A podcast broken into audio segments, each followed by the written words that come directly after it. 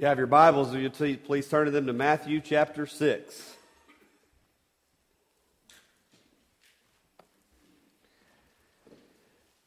Matthew chapter 6, continuing in our study of the Sermon on the Mount. Today we will begin a kind of a series within this series on prayer as we will look in depth at what Jesus' teaching is on the matter of prayer. Matthew chapter 6, verses 5 through 8 is our text this morning. This is God's holy, authoritative, inerrant word to us this morning. And when you pray, you must not be like the hypocrites. For they love to stand and pray in the synagogues and at the street corners, that they may be seen by others. Truly, I say to you, they have received their reward. But when you pray, go into your room and shut the door and pray to your Father who is in secret. And your Father who sees in secret will reward you. And when you pray, do not heap up empty phrases as the Gentiles do, for they think that they will be heard for their many words. Do not be like them, for your Father knows what you need before you ask Him. Let's pray.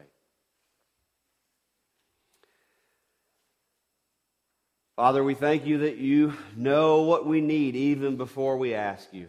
And so, Lord, you know that we need the truth, the truth that is here in your word. So we ask that you would lay it upon our hearts. We pray this in Christ's name. Amen. I think one of the hardest things to do in the Christian life is pray. I find cultivating a consistent life of prayer with myself and with my family and, and even in the church to be an area of the Christian life that often feels like a chore rather than being the blessing that it truly is to go before our God and Father in prayer. And I feel even more convicted as we come to this passage today and we read these words of Jesus. But even so, I am thankful that Jesus takes the time here to instruct us, to teach his disciples about prayer. When it comes to prayer, I, agree with the late Martyn Lloyd-Jones, who stated this portion of Scripture is one of the most searching and humbling in the entire realm of Scripture. Why is that? Why is this section on prayer so searching and, and humbling and, and even convicting? Well, you may have famously heard of those words from Robert Murray M'Cheyne, who said, A man is what he is on his knees before God, and nothing more. A man is who he is on his knees before God, and, and nothing more. And Lloyd-Jones' teaching showed us that he was troubled in spirit for himself and for others because he was most acutely aware of his sin when he got on his knees to pray to his God in heaven. He saw that sin is something which follows us all the way, even into the presence of God in prayer. How humbling, how hard, and at times even discouraging that sin battles for our hearts and minds even when we go before the Lord in prayer. And that is what Jesus is addressing this morning. Last week we began a, a, new section here in the Sermon on the Mount. That section is Matthew chapter 6, verses 1 through 18. And in this section, Jesus is dealing with the inward motives, our heart's motives behind our acts of righteousness. And in this section, Jesus is directing his disciples' attention to their motives in kingdom living. He's showing us that why we do something for the glory of our heavenly why we do something for the glory of our heavenly Father is just as important as what we do. Christianity, as we all know to be true, is not just an outward expression only. It's not just our outward acts of righteousness. It's the secret things of the heart. that are just as important. And so in this section, Jesus lays out a principle for us that was in verse 1. If you look back up to Matthew 6, verse 1, he says, Beware of practicing your righteousness before other people in order to be seen by them, for then you will have no reward from your Father who is in heaven. This principle that Jesus lays out for us is a warning against hypocrisy. And this principle, he is going to illustrate hypocrisy and giving to the needy that we looked at last week. This week and subsequent weeks, prayer. And then in the final section, in verses 16 through 18, he's going to address fasting. And this principle of hypocrisy, what Jesus is saying here is doing religious things, practicing religious exercises, exercises, but doing them only for yourself and not for the glory of God. When we do this, we are failing to bring glory to God the Father, and instead, we are robbing him of his glory and trying to take it only for ourselves. So last week we dealt with giving to the needy, and this week, and again for several weeks to come, we're going to study Jesus' teaching on prayer. Now, after our first reading of this passage, it's important to know that Jesus was not discouraging his disciples against prayer, and he was not discouraging them against public prayer. As we will see, Jesus means to teach his disciples, to instruct his disciples on prayer. That prayer is the very lifeblood of the Christian life. Jesus expects his disciples to pray, to give, and to fast. But he encourages his disciples to do so with godly motives. So, in our passage today, verses 5 through 8, Jesus means to teach his disciples the biblical principle that when we pray, we are to know that we are praying to our all knowing Heavenly Father. And so, therefore, there's a, a false way to pray, a, a, a wrong way, and, and a true way to pray. What Jesus refers to here is the secret way to pray. And so that's what we will look at in this passage. Look there at verse 1. I'm sorry, verse 5. In verse 5, Jesus is teaching the principle that a disciple must avoid ostentatious prayer. A disciple must avoid ostentatious prayer. Look what he says there again. And when you pray, you must not be like the hypocrites, for they love to stand and pray in the synagogues and at the street corners that they may be seen by others. Truly I say to you, they have received their reward. So, the first warning against false prayer here in this passage is against ostentatious prayer. Prayer that simply is all for show and to draw attention to yourself. Prayer that is simply to attract the praise of man rather than to bring glory to God. And again, these were harsh words that Jesus reserved here for the Pharisees. The Pharisees who were only interested in bringing glory to themselves rather than God. You've heard me recommend from the pulpit before a very uh, he- heavy work of theology that we've also given to our children here at a baptism day called the Jesus Storybook Bible. And in that Bible, Sally Lloyd Jones illustrates what this scene might look like for these Pharisees who were trying to draw attention to themselves in prayer. So listen to what she writes. In those days, there were, were some extra super holy people. At least that's what they thought. And they were called Pharisees. Every day they would stand out there in the middle of the street and pray out loud in big, extra, super holy voices. They really weren't praying so much as just showing off. They used lots of special words that were so clever, no one understood what they meant. People walking by would stop and stare, which might sound rude, except that's exactly what the extra super holy people wanted. They wanted everyone to say, Look at them. They're so holy. God must love those people best. That's exactly what I envisioned here when Jesus was calling out this hypocritical, false form of prayer.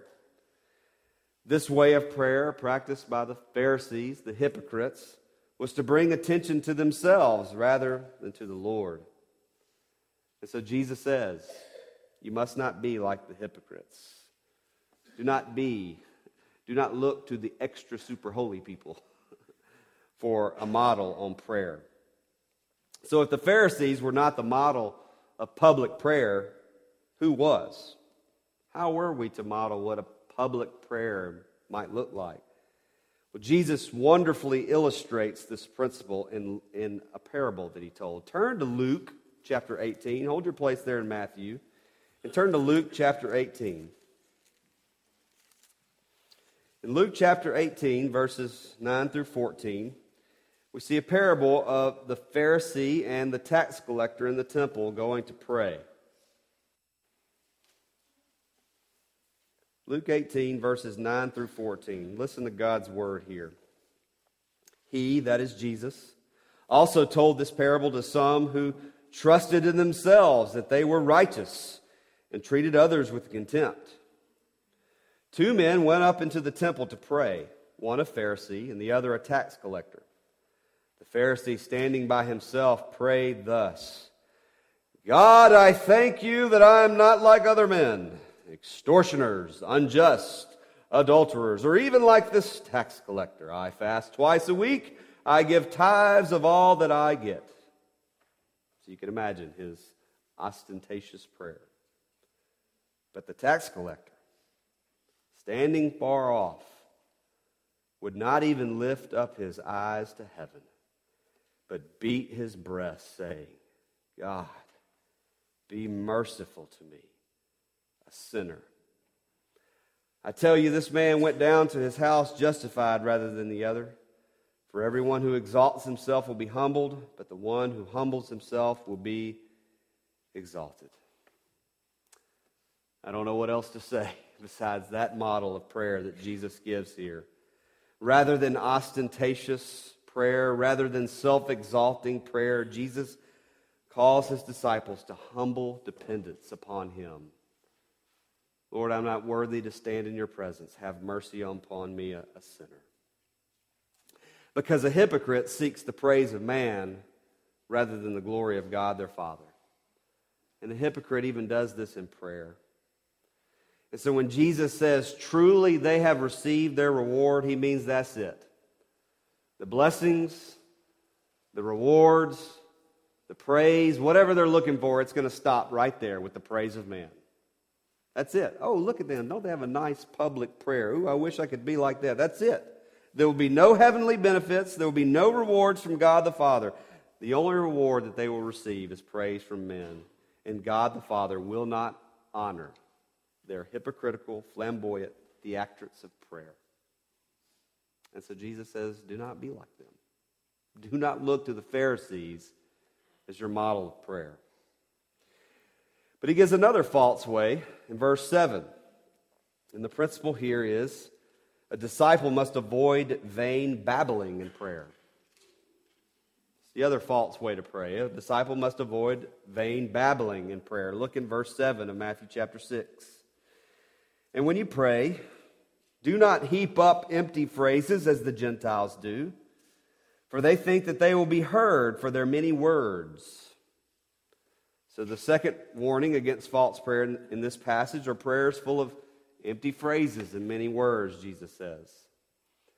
These are the prayers that model pagan or Gentile, non Christian prayers. They're prayers that are based upon the belief that they will only be effective if they're constantly babbling and praying in some particular formula over and over and over and over and over.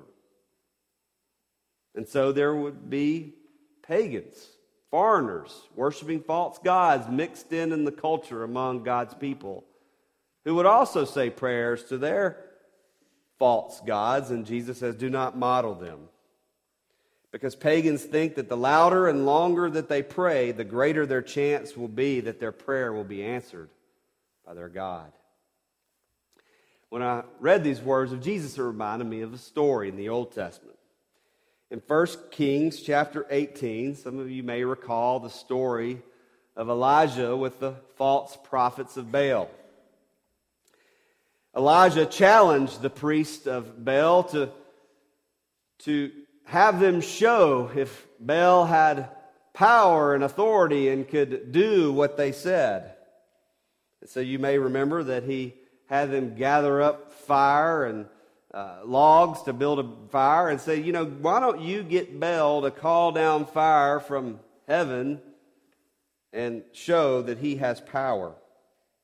And so the priest of Baal accepted the challenge and they began to cry aloud, the Bible says, and cut themselves, as was their custom, with swords and lances, until the blood gushed out of them. And as midday passed, they raved on until time of the offering of the oblation. But there was no voice. No one answered. No one paid attention. So the, the Bible is actually funny. This is a funny story. Elijah starts taunting them. he starts taunting the, the priest of Baal, saying, Cry aloud, for he is a God. And he says, either he is musing or relieving himself or he's on a journey. Perhaps he's asleep and must be awakened. So y'all need to go louder, pray louder, run around, dance louder. And you could just imagine Elijah sitting back there going, You, you fools, this is so funny. All the vain, empty babbling and wailing and dancing, all these theatrics that the false prophets were doing, they, they did nothing. Nothing. Baal did not come to the rescue. Yahweh God did. And go read that story in 1 Kings 18. But that's what I imagine here when Jesus talks about babbling and carrying on and on and on as the pagans do. Jesus is saying that a kingdom minded disciple must avoid these theatrics, avoid babbling and carrying on in high and mighty and wordy prayers that are not honoring to God the Father. But modern examples of this form of vain babbling and repetition we see through other religions in our world. In different Eastern religions, they have prayer wheels, and so they turn them and turn them and turn them and pray and say weird things. You may have seen someone going around with a prayer clicker, making sure they get their right number of prayers in for the day. Perhaps you've seen a Catholic with the rosary praying the prayers, uh, Hail Marys, over and over and over and over and over. Perhaps you've seen people that a very set time of the day will turn to a certain direction and pray and never miss it. They're not coming here, are they, deacons? Okay, good. Just making sure. These are some modern forms from other religions, but there's also Protestant examples of this. I mean, we're not absolved from this, too. Because I could stand up here today and say, you know, there's a new book out on prayer. And if you don't go get that book and you don't pray exactly the way that they say, then you're really not following the Lord. Or hey, there's this, there's this other new book, and it's based upon this real obscure prayer found in, you know, First Maccabees, this lost book of the Bible. And if you don't say this mantra over and over every day, God, God won't bless you. We've heard things like that, right? And we need to be convicted of this. Because when we pray like this, when we fall into these traps, it speaks about our theology. When we believe these things and follow these things, it, it, it tells a lot about our view of God. And I think the late, late William Hendriksen said it best. He said, What Christ condemns with this form of praying is the spirit of fear and distrust. Because when we pray, when we fall into these things, it's saying that we fear. We have fear and we don't trust the Lord, which he says causes the pagans who recognize no heavenly Father to babble on and on and on in belief that otherwise their gods will not be thoroughly informed nor sufficiently placated to grant their requests. As the brothers and sisters, we must see this morning it is a thoroughly pagan idea to believe that the Lord God would thrive or even survive on repetition of prayers or some other kind of incantation. A sincere prayer is not a wordy prayer or a man made convic- conviction. Sorry, convention. So thankfully, Our precious Savior does not just say, Stop it. Don't be like that. He takes the time to show us how and what to pray. Thank the Lord, He does this. In verse 6, Jesus shows us the first way of true prayer. A disciple must cultivate a healthy prayer life. A disciple must cultivate a healthy prayer life. Look in verse 6. But when you pray, go into your room and shut the door and pray to your Father who is in secret. And your Father who sees in secret will reward you. Jesus first shows us how to pray, and that he shows us how we are to approach God in prayer. Because remember, it's a matter of the heart that Jesus is interested in. Jesus is not necessarily advocating that all prayer is to be totally closed off to the world and that we're never to pray in public. Rather, Jesus is addressing what prayer that is focused on the glory of God and not the praise of man looks like. J.C. Ryle says in praying, the principal object to be sought is to be alone with God. Our prayers are to be about God and to Him. John Calvin says Christ admonishes us to always have God before our eyes when we engage in prayer. So Jesus is encouraging a healthy prayer life that consists of private prayer and communion with God. And this type of prayer is rewarding. There are blessings that come from being alone with God the Father in prayer. And so that's a question maybe for us this morning. What are you doing to cultivate alone time with God the Father? What are you doing to cultivate alone time in prayer with God the Father? We see from our Lord Himself the example that He set, that He would often get up early in the morning before anyone awoke, and He would go off to pray and to be with His Heavenly Father. I'm a big fan of the morning. There's something about the quietness of the morning before the day gets started, before the world awakes, maybe even before the sun comes up. King David even noticed this. In one of his Psalms, he says, Let me hear in the morning of your steadfast love. For in you I trust. Make me know the way I should go, for to you I lift up my soul. What are we doing to cultivate time in prayer alone with God the Father? Because if you spend more time praying in public rather than private, then we have to ask ourselves are we seeking the approval of man or of God? We seek to have private time in prayer because this is the way that we grow as a disciple. Jesus tells us to do that. Do you want to grow? Do you want to be closer to God, your Father? Be with Him in prayer alone. That's the first true way of prayer that Jesus addresses here. And the last here is in verse 8. A disciple must be motivated in prayer by a heavenly Father who knows them and cares for them. A disciple must be motivated in prayer because they have a heavenly Father who knows them and cares for them. Look in verse 8. He says, Do not be like them, the Gentiles, for your Father knows what you need before you ask Him. Jesus, secondly, shows us how to pray by reminding us of who it is we're praying to. The disciple of Jesus Christ prays to the listening, all knowing Heavenly Father. He is the heart searching and all knowing God who we get to pray to. How our prayer lives would be changed how our prayer lives would be utterly and completely transformed if we realize that the Almighty, infinite God that we pray to is our Father through Jesus Christ our Lord. When we pray, it is to be like a child going to their Father.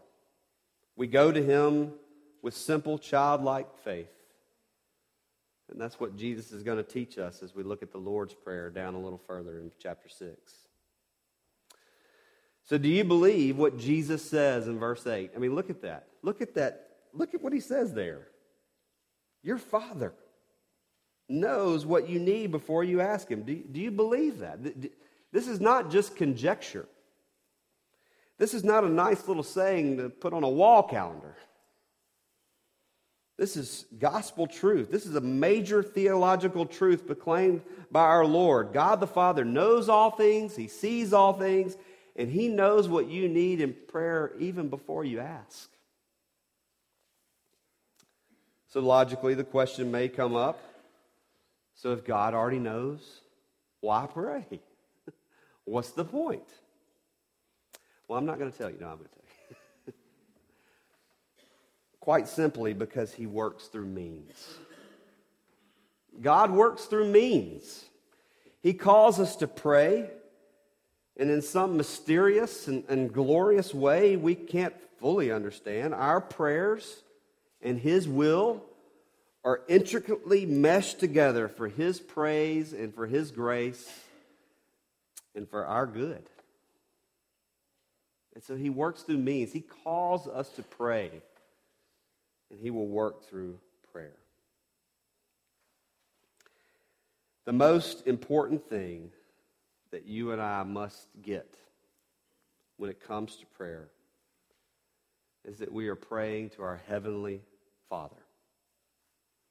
We're praying to a Father, a Father in heaven. We get to pray to the one who before the foundation of the world chose us in Jesus Christ to be adopted as his sons and daughters and to endow us with all the rights and privileges of a son and daughter. And we get to the one, we get to come to pray to the one who hears us. He's not a distracted father on his cell phone that, you know, sometimes hears us and sometimes doesn't. He is a listening Heavenly Father. And he smiles when we come to him. He smiles when we come to him in prayer because he knows exactly how he's going to meet our need. Whether it be food, whether it be healing, whether it be forgiveness. He knows. That's what Jesus is saying. Your Father knows. What better comfort could we have in the Christian life than a Heavenly Father, our God, who knows? He knows all of our needs. He is aware of all of our needs. He knows. So let that comfort you this morning as you go to the Heavenly Father in prayer. He knows. Let's pray.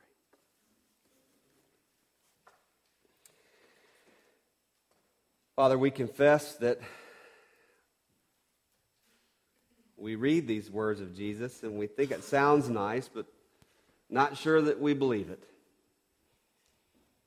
That you know all things, that you know all of our needs even before we come to you. But Father, convict us, help us to see that that is not a reason to not come to you, that is the reason to come to you. Because you have called us to come before you, on our knees even, in prayer, and to, to cry out to Abba, Father. We thank you that you hear us because we are your children. And you delight to hear us. You, you delight to take interest in our needs. And you delight that we come to you in prayer. And so we thank you that we have access to you through Jesus Christ our Lord and the great work he did on the cross. And so help us, Father, help us. We praise you and thank you that you know us, that you know all things, and that you know what we bring to you even before we bring it. We worship you and praise you for that. In Christ's name, amen.